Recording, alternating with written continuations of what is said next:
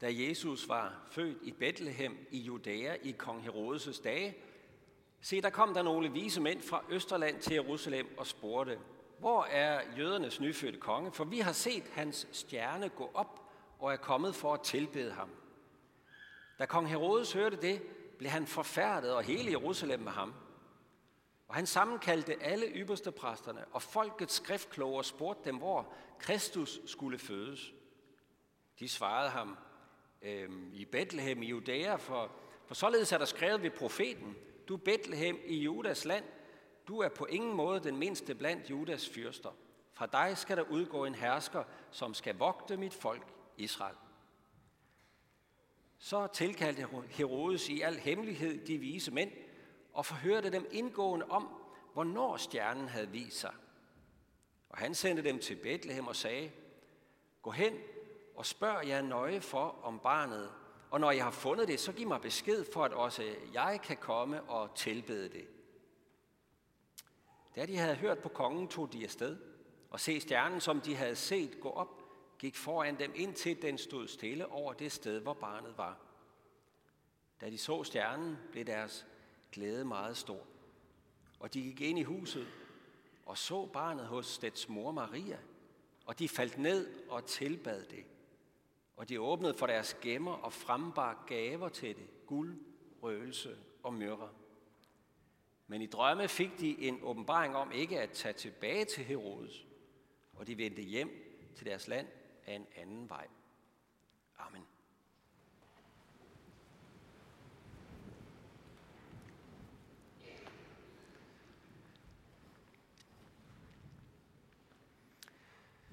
De vise mænd kom med gaver til Jesusbarnet. Og det er jo et tema, der fylder en del i vores julefejring, det med gaver. Det er svært at forestille sig jul uden gaver. Og kan vide med, om, om det der med, at vi giver gaver juleaften, om det ikke henter inspiration netop fra de vise mænds gaver til Jesus. Vi kan jo ikke sådan give Jesus gaver direkte sådan juleaften, fødselsdagsgaver, men øh, vi kan jo give hinanden gaver. Men måske ligger der så i dag, Hellig Tre Kongers dag, et spørgsmål gemt til os. Hvordan kan vi give Jesus gaver, ligesom de vise mænd? Hvilke gaver kan vi give ham? Hvordan kan vi ære og tilbede ham? Men beretningen om, om de vise mænd har alligevel et andet centrum, som vi er nødt til at skal om af først. Hvis vi skal forstå, hvordan vi kan give Jesus gaver og tilbede ham. Beretningen om de vise mænd har et andet fokus. Det er Guds gavmildhed, der er fokus. Guds gavmildhed. Og det er jo selvfølgelig et tema, der ligger helt inde i centrum af julens budskab. Gud gav sig selv. Gud blev menneske.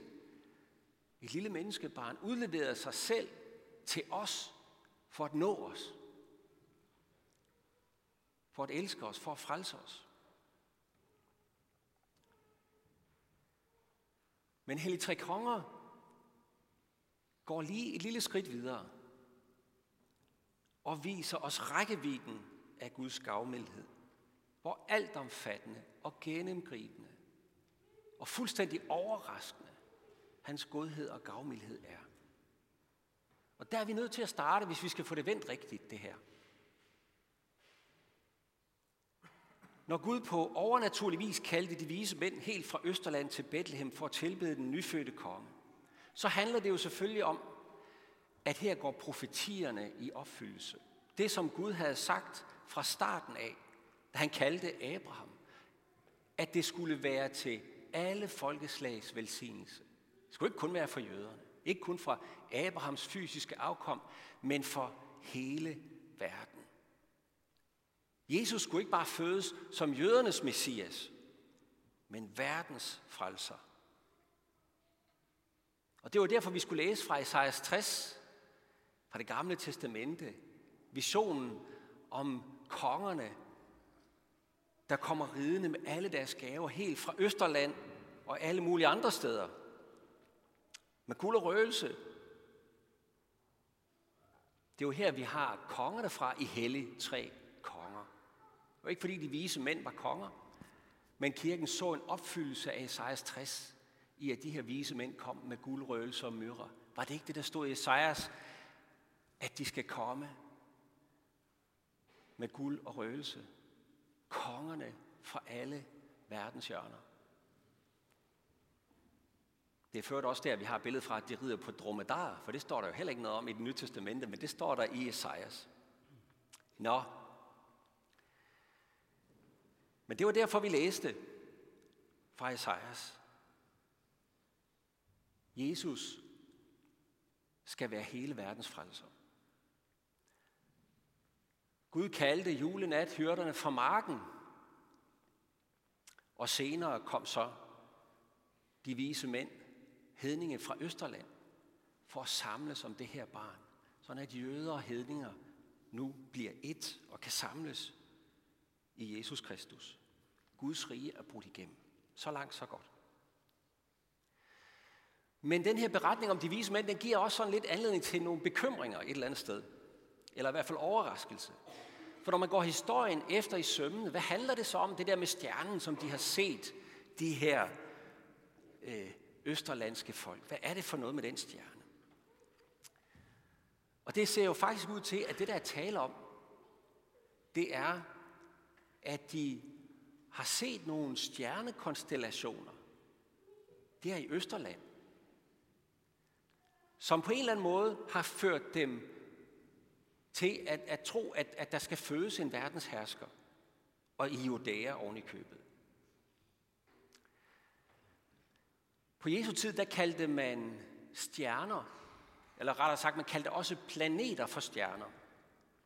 Så når der tales om en stjernes opgang, så dækker det over det, man i dag ville kalde for en planets heliarkiske opgang. Det er noget, man bruger inden for astronomi, men også astrologi. Og Matthæus kalder de her vise mænd for magøj på græsk. Mager. Vi har det samme ord i magi, og det var en gruppe af videnskabsfolk i datiden. Ja, vi kalder det videnskabsfolk, for de gik op i alt, der havde med videnskab at gøre. De var eksperter i alt, hvad man kunne samle af viden i datiden. Og de blev samlet omkring kongen i hoffet, for at han skulle have eksperter. Vi kender dem fra Daniels tid i Babylon. De beskæftigede sig også med det, som vi i dag vil kalde okult videnskab. Astronomi og astrologi blev set under et. Og vi ved, at man lige præcis der i Babylon i Østerland på Jesu tid og kort før var optaget af, at det synes at se ud som om, at stjernerne fortæller, at der skal fødes en verdenshersker. Et par af de konstellationer, man kan regne sig tilbage til, kunne endda lede tanken til, at det skulle være i Judæa. Johannes Kepler talte om en konstellation i år 7 før Kristus, men det kunne også være en anden konstellation omkring år 3 før Kristus. Det ser med andre ord ud som om, at Gud brugte de her vise mænds astrologiske observationer til at føre dem til det lille barn i Bethlehem. Og det hænger jo ikke så godt sammen med, at Bibelen i øvrigt fordømmer al astrologi og okult videnskab som den arveste afgudstyrkelse. Og lad os da bare lige et sekund her gøre opmærksom på, at vi jo godt kunne tro, at vi var vokset ud af den slags øh, overtro men det er vi jo ikke helt. Horoskoperne fylder jo stadigvæk damebladene, og der er stadigvæk forretninger, der ansætter øh, stjernekikkere til ligesom at, at se stjernerne, for lige at få den ekstra spids i konkurrencen mod de andre. Man går stadigvæk ud med stjernekort i hånden for at vinde succes, guld og grønne skove i verden. Det er drømme af gyldne paladser, horoskoperne, som vi leder efter de skal lede til. Men det er kun drømme, og det er drømme af den slags, der ofte bliver til mareridt i virkeligheden. At den vej når vi ingen steder hen. Horoskopernes vej og stjernekiggeriets vej. Det er afgudstyrkelse. Men hvordan hænger det så sammen med de her afgudstyrker, der så stjernekonstellationer og fandt Jesus? Ja, vi kan jo i hvert fald starte med at bemærke, at selvom stjernen i det her tilfælde ledte de vise mænd i den rigtige generelle retning, ja, så endte de jo faktisk det forkerte sted. Det vil jeg ikke mere lagt mærke til. For hvor leder man efter en kongesøn? På paladset selvfølgelig. Stjernen ledte dem det forkerte sted hen. Stjernen ledte dem til Herodes. Det svarer stort set til helvedes forgår. Der skulle noget helt andet til, for at de vise mænd med al deres stjernekundskab nåede det rigtige sted hen. Der var noget, der skulle pakkes væk. Al hedenskabet skulle pakkes væk. De måtte finde Guds ord frem. For hvor er det Messias, han skal fødes? Det ved de skriftkloge, for det står i skrifterne. Der står, at en verdenshersker skal udgå fra Bethlehem. Og så fulgte de Guds ord til Bethlehem. I sidste instans var det ikke stjernerne, der ledte vej, men det var Guds ord. Uden Guds ord, så måtte de have været der ved paladset, og de sagt, hov, jamen det vi har fundet her, det var åbenbart forkert, fordi der er ikke nogen kongesøn i paladset. Og så kunne de have vendt dromedarerne hjem med uforrettet sag.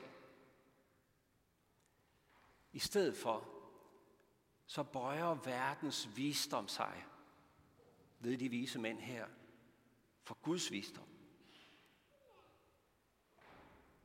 Selv stjernerne måtte bøje sig for Guds ord, kan man sige. Gud valgte de her vise mænds vrangforestillinger, deres hedenskab, til at lede dem et lille stykke på vej. Men i processen, der bliver det hele taget fra dem. Alt deres fremtidskiggeri og deres guld og grønne skove.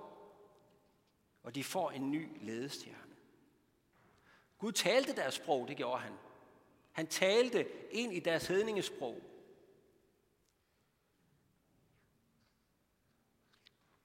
Han mødte dem der, hvor de var, i alt deres mørke og slaveri under stjernerne. Men så fører han dem ind i sit ord i stedet for hen til det sande lys, der var ved at komme til verden. De her vismænd, de, øh, de var jo taget ud for at finde verdens konge, som de kunne forestille sig sådan en. En magtfuld konge i et palads. En konge, man heller måtte være på god fod med fra starten af, og så var det jo godt at have noget guldrøgelse og den slags med. Hvis de havde vidst, at det var en baby i en staldgrotte, de skulle finde, så havde de nok taget noget andet med, end, end i hvert fald lige røgelse og myrer. Noget, der var lidt lettere at omsætte i sådan en lille barnefamilie. Røgelse kan selvfølgelig være meget godt, for det kan jo godt lugte lidt i sådan et lille barnehjem der, men nej, de havde troet, at de skulle finde en kongesøn, og de skulle købe sig denne verdensherskers gunst på forhånd. Men de fandt ham ikke i et palads. Og da de ankom, fandt de noget helt andet, noget langt større, noget der overgik deres vildeste fantasi. Med Guds ord som ledestjerne, så fandt de en Gud, der ikke sætter sig igennem med magt, og som ikke fordrer absolut underkastelse, men en Gud, der ydmyger sig selv i kærlighed. Se, det her, det var jo en frelseshistorisk engangsbegivenhed. Gud lod sig føde Jesus, og han trak selv de hedenske vismænd til for at tilbede Jesus. Men den gavmildhed, det er et udtryk for, hvordan Gud trækker mennesker til sig, der ikke har det fjerneste blik for, hvem han er. Den gavmildhed, den er universel, og det er den samme i dag. Jeg kom til at tænke på en historie, øh, da vi var udsendt i Israel. Der mødte jeg øh, mange religiøst søgende mennesker. Og der var nogen, der næsten sådan bogstaveligt havde fulgt New Age og stjernerne hen til kirken, hen til de kristne. Der var en, der kom, fordi han følte, at øh, det nye testamente, det besidder simpelthen en kraft, der er stærkere end de andre øh, nye religiøse øh, New Age skoler, som han havde fulgt. Han kunne ikke komme udenom den der kraft, der ligesom var i det nye testamente. Og nu var han kommet for at få åndelig magt, for det mente han, at det måtte vi have noget af der i kirken. Han blev hængende hos os i, i nogle måneder. Og så efter mange timer til gudstjeneste og bibelstudie, så kom han en dag til mit kontor med tårerne løbende ned ad kinderne. Han hulkede. Sagde, præst, jeg er nødt til at bekende mine sønner. Det er helt galt, det jeg har gjort. Jeg har forsøgt at kontrollere og manipulere Gud for at få succes og status og for at blive noget og få magt og kraft. Det er forfærdeligt. Jeg har brug for tilgivelse. Jeg har brug for at få Jesus som herre i mit liv. Det var det, han sagde.